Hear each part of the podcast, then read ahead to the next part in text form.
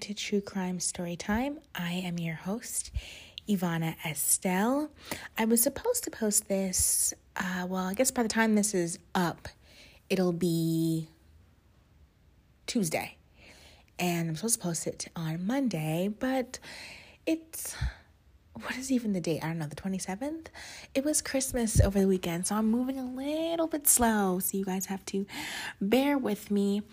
I am hoping also that you don't pick up on any sounds. I am not in my normal DC location. I am home for the holidays in New Jersey. And sometimes when I'm recording, people like my mom and my boyfriend and my sisters are destined to make the most noise. So please bear with me through this today. Today's case is the case of Vanessa Bearden and Olivia Moody, and I really hope that you enjoy it. So, without further ado, let's get to the show.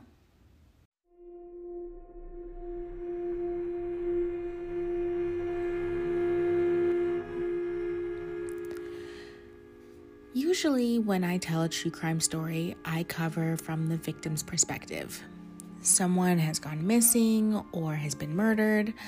I like to tell the story and who they are and bring a reminder of the humanism within. This week, I decided to tell a story from the murderer's perspective. I came across this case from the podcast Sisters Who Kill. If you haven't heard of them, you have to check them out. They are two women who just tell these incredible stories of murderesses. Their cases usually cover their crimes, and I was absolutely fascinated with this case. Probably because I saw myself in the quote villain.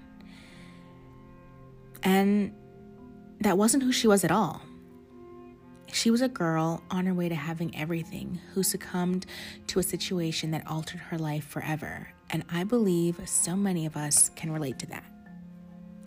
This is the story of Olivia Moody. Olivia Moody is smart. There is no denying that. Growing up in Chicago, life wasn't easy. Olivia was born to her mother, Vanessa Moody, in Chicago in 1991. From the start, things were difficult. Olivia's mother was addicted to drugs and consequently left Olivia in the hospital a couple days after her birth. Olivia was taken in by her grandmother and spent most of her days focusing on school and spending time with cousins. In elementary school, Olivia's Aunt Paula moved her in with her. At the time, she had a daughter of her own that was around the same age as Olivia, and the two girls became best friends. The goal continued. Olivia worked hard to get good grades. She kept in touch with her mother as much as she could. And when she was eight, Olivia was featured in a Time magazine article that chronicled her mother's efforts to give up her life on the streets with the help of the Genesis House, a drug recovery center on the north side of Chicago. Thirteen years later, Olivia barely remembers the visit. But during that time, she drew a portrait of her mother and added the caption describing her mom as the quote, best mom I've ever had. Olivia knew in order to have a positive outcome in her life and change the lives of her grandmother, aunt, cousin, and mom, she had to get an education and move out of her neighborhood in Chicago. By high school, Olivia was doing incredibly well. At Percy L. Julian High School, she was making nearly perfect grades while playing cymbals on the drumline and oboe in the concert band. She secured scholarships, grants, and student loans to pay for college. She gained a copious amount of accolades, including winning science projects, being known as incredibly outgoing in school, getting high grades and honors. It wasn't that surprising considering her mother, Vanessa Moody, had also been in honors in high school. It was postgraduate when she became addicted to drugs and entered prostitution that things took a major turn. Olivia knew it was down to the wire that she would need to continue to do well in school to get into college and move out of her Roseland neighborhood. Olivia was known to be somewhat of a loner. Outside of spending time with her family, she kept to herself. Even though she was likable and warm in school, she never was in a specific clique or group. She went to prom with a young man in a wheelchair and that was about as far as any romantic experience wise for Olivia.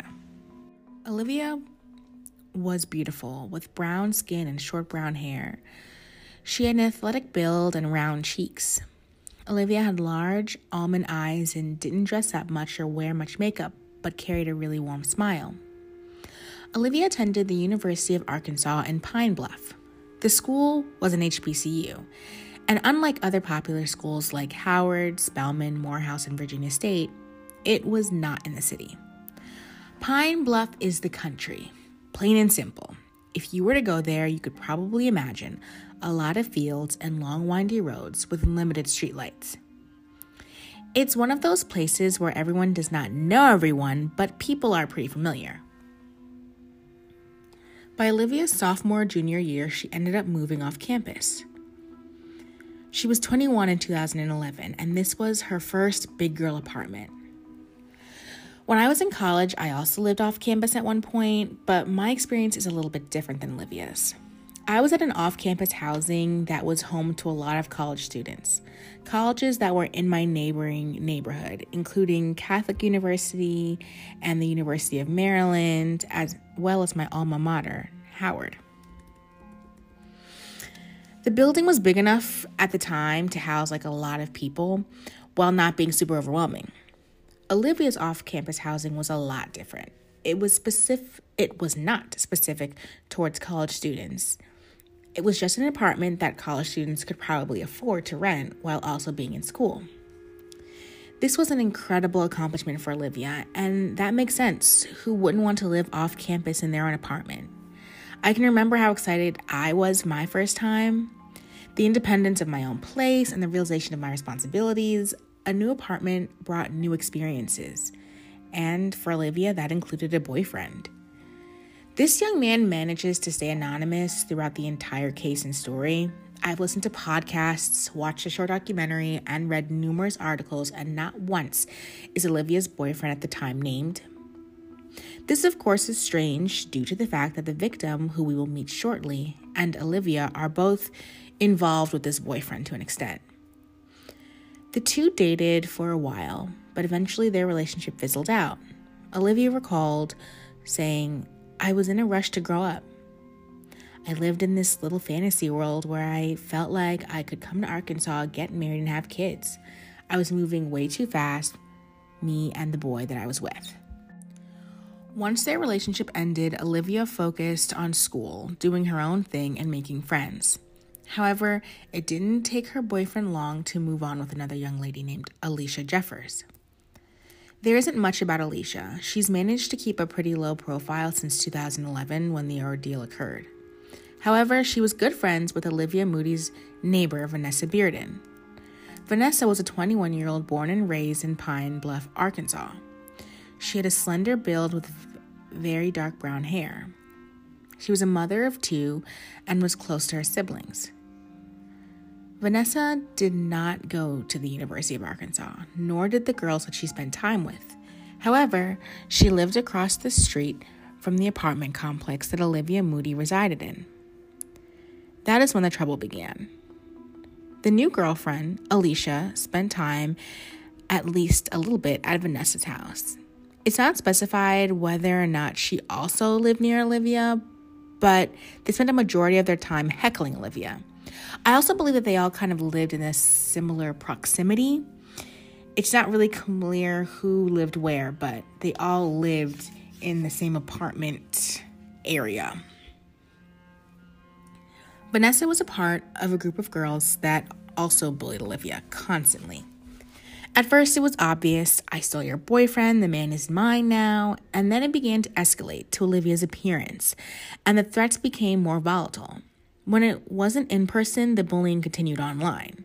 The messages were usually pretty much on the same topic surrounding the boyfriend. Most times, as the girls would harass Olivia, she wouldn't respond. There were times she was reluctant to go outside and walk to the corner store because the girls would be there waiting and heckling. Online, the messages were usually one sided, the girls just continuously picking on Olivia. It was an exchange on Facebook that would ultimately result in Olivia's life changing forever. on June 26, 2011, in the parking lot of the Sunset Village Apartments at 2611 West 34th Ave, things took a major turn. The dispute began between the back and forth messages. The thing about social media is it takes a lot to get information scrubbed. I'm sure if you dug deep enough, you could find mild Facebook messages when I was bullied in the eighth grade. So, 2011, 2012, if you were to search far enough, you probably would find Olivia Moody's exchange with Alicia and the other girls. However, on June 26, 2011, the girls went back and forth regarding this boyfriend again. Olivia recalls that was her first time ever really responding to the posts. She doesn't specify what or why she decided to finally give a response, but she fed into it a bit, trying to stand up for herself. Later on in the day, Olivia decided to go to the grocery store. She was going to pick up a couple of items and then head back to her apartment and just kind of spend the evening watching TV and doing a little bit of studying. She explained that outside of this exchange from that day with Alicia, most communication was simply that she wanted to be left alone. Olivia and the ex boyfriend were not together. They had a little bit of communication here and there, but Olivia was no longer interested in this boyfriend. And here's the thing these young adults were in their early 20s. Fighting over a boy is so stupid. I cannot express that enough, especially a guy that you probably won't end up with in the long run anyway. However, this went beyond just a catty girl fight over some kid. This was harassment, continuously, and all Olivia wanted to do was be left alone when she walked to the store that day. She wasn't looking for a fight, yet the girls were outside looking for her. Olivia began to walk down the street the store in her view when about eight girls walked up to her. Colby Dukes was a good friend of Alicia's. She was a part of the group of eight that was there that day, but more so, she was friends with Vanessa and Alicia and spent a pretty frequent amount of time around the girls. Dukes and the victim, Vanessa Bearden, went to the Holiday Apartments in Pine Bluff to visit a friend, Alicia Jeffers. As they pulled into the parking lot, Dukes reported that she and Bearden saw Jeffers hollering at a woman across the street. That woman, who was later identified as Olivia Moody, responded to Alicia that, quote, I'm not worried about it, so what's up? The verbal confrontation continued, resulting in a physical fight between Olivia Moody and Alicia Jeffers, and a fairly large crowd of people gathered around to watch. Now, from this point forward, I'm going to switch from first names to last names. So it's Olivia Moody, Alicia Jeffers, Colby Dukes. Eventually, there's another person that becomes in play, and his name is Garrell Allen. It's just a little bit easier telling the story objectively with their last names. Dukes told the jury that at some point during the fight, she too fought Moody for about 10 seconds, and that a man named Brian Caddy pulled Moody off of her. Moody then broke free from Caddy's grasp and ran straight to Vanessa Bearden, who was recording the fight on her cell phone.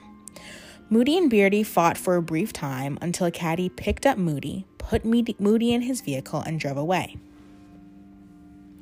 Alicia Jeffers left Dukes and Bearden's company, and Dukes and Bearden walked to a fenced in, shady area nearby the apartment complex across the street from where Jeffers lived. The two girls sat on the wooden fence while hanging out with a group of people.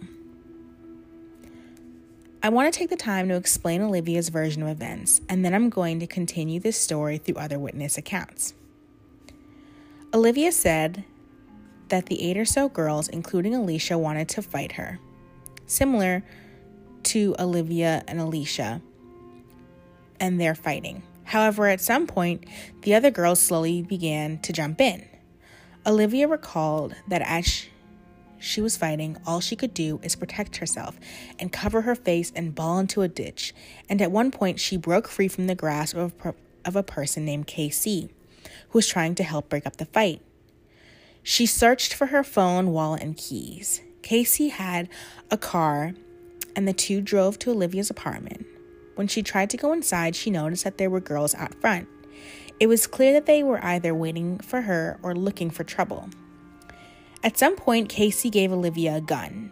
It isn't specified whether this was right when the two were in the car or after driving around a while. Olivia then returned to her apartment near the entrance, and she said that she was afraid of the girls and just wanted to get inside and feel safe. This is when she saw the girls sitting on the fence by her apartment and she heard them chanting to get her. Colby recalled sitting on that fence with the girls she was still high off the adrenaline from the fight, but about 45 minutes had passed. That's when they noticed a white Tahoe driving by with Olivia sitting in the passenger seat. The vehicle had actually made a couple passes by the apartment building and eventually it slowed down and Olivia yelled out, Y'all come on and come see me. And then the car drove off. About 10 minutes later, a man named Garrell Allen appeared.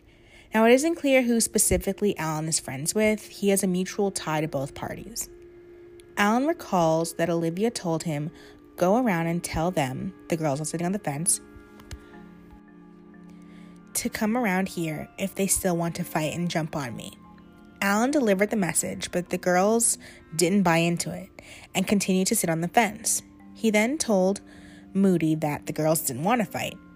At that time, according to Allen, Moody was about 40 yards from a breezeway where he was standing.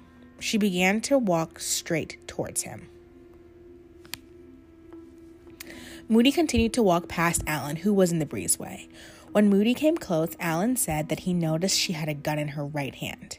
Allen followed two or three feet behind Moody as she walked.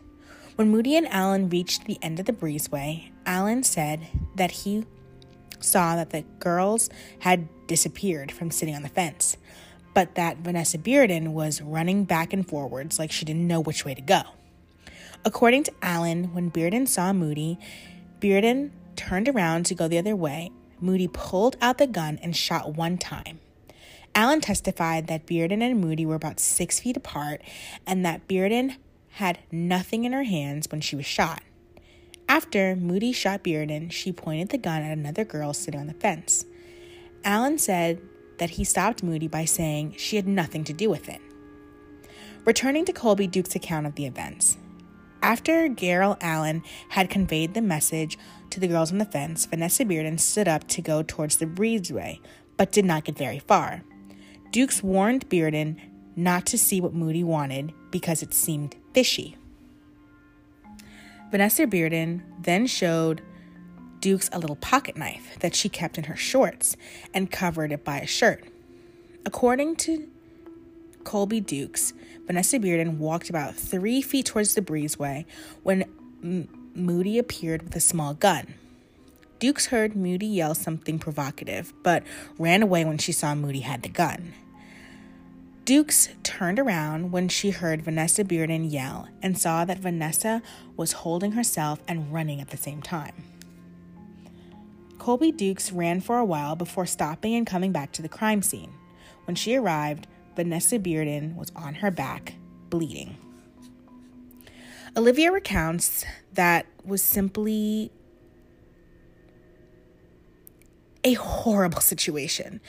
She says that she was trying to scare the girls and had no intention of actually murdering anyone that day. She explained after shooting the girl, she had walked back into the breezeway and seemingly disappeared. Reverend Barnes, who was nearby, ran to Vanessa Bearden and tried to administer CPR, however, it was too late. Dr. Daniel Dead who was a part of the Arkansas State Crime Lab, testified that Vanessa's death was caused by a wound from a 9mm bullet, which matched the shell that was found on the scene. Police immediately arrested Olivia Moody and took her in for questioning that night. Olivia was pretty upfront about the whole thing. She and Alicia had been enemies for a while, and to Olivia's point, she was tired of the bullying. She wanted nothing to do with her ex boyfriend, yet these girls were relentless. Friends and supporters rallied around Olivia. She was able to be freed on a $25,000 bond and for the next year, she was actually out. She graduated with a 3.6 GPA, and those that she knew actually raised about $10,000 for her defense. They also donated money to Vanessa Beard and her mother, who had terminal cancer and was also responsible for Vanessa's two children. Olivia's family also supported back in Chicago, explaining that this was a result of bullying. They held fish fries and car washes and sold raffle tickets to raise money to drive to Arkansas for the graduation and help with legal bills. Olivia's trial was set four days after her May 12th graduation. She graduated with a degree in criminal justice and was super excited about her future. In her opinion, her case was pretty much a slam dunk. This was self defense, and she wouldn't be doing much time, period. She was so confident, in fact, that she actually decided to not take a plea deal. A plea deal is understandable if you think you can beat the case because why have your record completely ruined when you have a chance to have a clean slate? However, the plea deal would have offered Olivia to do basically no time. In Olivia's opinion, it was now time to change. She said in a cell phone video that her undergraduate career is over and she was ready to live a graduate lifestyle. During the trial, a number of people testified, including Garrell Allen, Colby Dukes, and the Reverend that tried to save Vanessa's life. Olivia Moody also testified in her defense. She had character witnesses, and when it was time for cross examination, she was questioned about the relationship that she had with Alicia Jeffers, as well as Vanessa Bearden. There were certain things that were not allowed to be discussed and thrown out that could have been really beneficial to Olivia's case, including specifics about the Facebook messages and specific text messages on Olivia's phone. Olivia was pretty matter of fact about the whole entire situation. She took responsibility, but was also adamant about the fact that this was a case of bullying over a silly boy, and her intention was not to hurt Vanessa or Alicia, but simply to scare them and truly protect and stand up for herself. After the three day trial in 2012, the jury found Olivia Moody guilty and charged her with second degree murder. Olivia was sentenced to 30 years in prison with a minimum of 7.5 years. In the jury's opinion, this was another senseless killing and a predominantly African American city that was effective. They chose the maximum sentence for her case, and it isn't clear if their motive was to make an example out of her or because they truly believe that Olivia should have known better. Olivia was interning with a judge before everything went down, and she knew the system. She graduated with a degree in criminal justice. The jurors believed that she knew she could have walked away or called the police or done something other than hopping into that car, obtaining a weapon, walking back to the group of girls, aiming and firing it isn't clear what the best case or worst case scenario would be. Either she meant to kill Vanessa and Alicia, which is a double homicide, or she was relentlessly just shooting at people, which is also incredibly terrifying. Regardless, Vanessa is dead. Her mother at the time had cancer and was fighting for her life, and she was a mother to a toddler and a six month year old who now will never know her, and also her nieces and nephews won't know her either. She was 21 and had her life in front of her, also. She could have ended up growing up and changing her ways and getting a job of her own. She just completed a nursing certification. She could have ended up meeting someone, falling in love, getting married, and maybe she would have even moved out of Pine Bluff. But now none of that's going to happen. Supporters of Olivia continue to say this was self defense and the 30 year sentence is excessive. John Tate, a retired Army vet who had provided financial help and support for Olivia, said, quote, that girl had been threatened, bullied, and beat up before. When the incident happened, she was fed up with it, so she instinctively did what she had to do. There are a lot of supporters of Olivia, and it's not that surprising. I think sometimes we get super swept up in drama that we don't realize the long term consequences. Yes, what Olivia did was horrible, but the trauma of being in a fight or being jumped isn't something to take lightly. Sometimes when we see on TV shows the idolization of violence, we forget that specifically is entertainment. Shows like Bad Girls Club and Love and Hip Hop, the entire Zeus network where women are fighting with each other, usually are suited with contracts and security and people making sure that no one really gets hurt. But to be in an altercation where none of that is present is incredibly dangerous. Olivia's situation made me think about my own fight. I was maybe a year younger when I was jumped by friends, and I think about it often. I think about the idea of what decision I would have made if I had a weapon. I think about the trauma it caused and how it seemed like a laughing matter, but there wasn't shit funny about it. Olivia now spends her days in prison. She works on fields where she tends to crops for next to nothing a day. It's been 10 years since her ability to be up for parole became evident. And there hasn't been much update or movement on whether or not she will be released.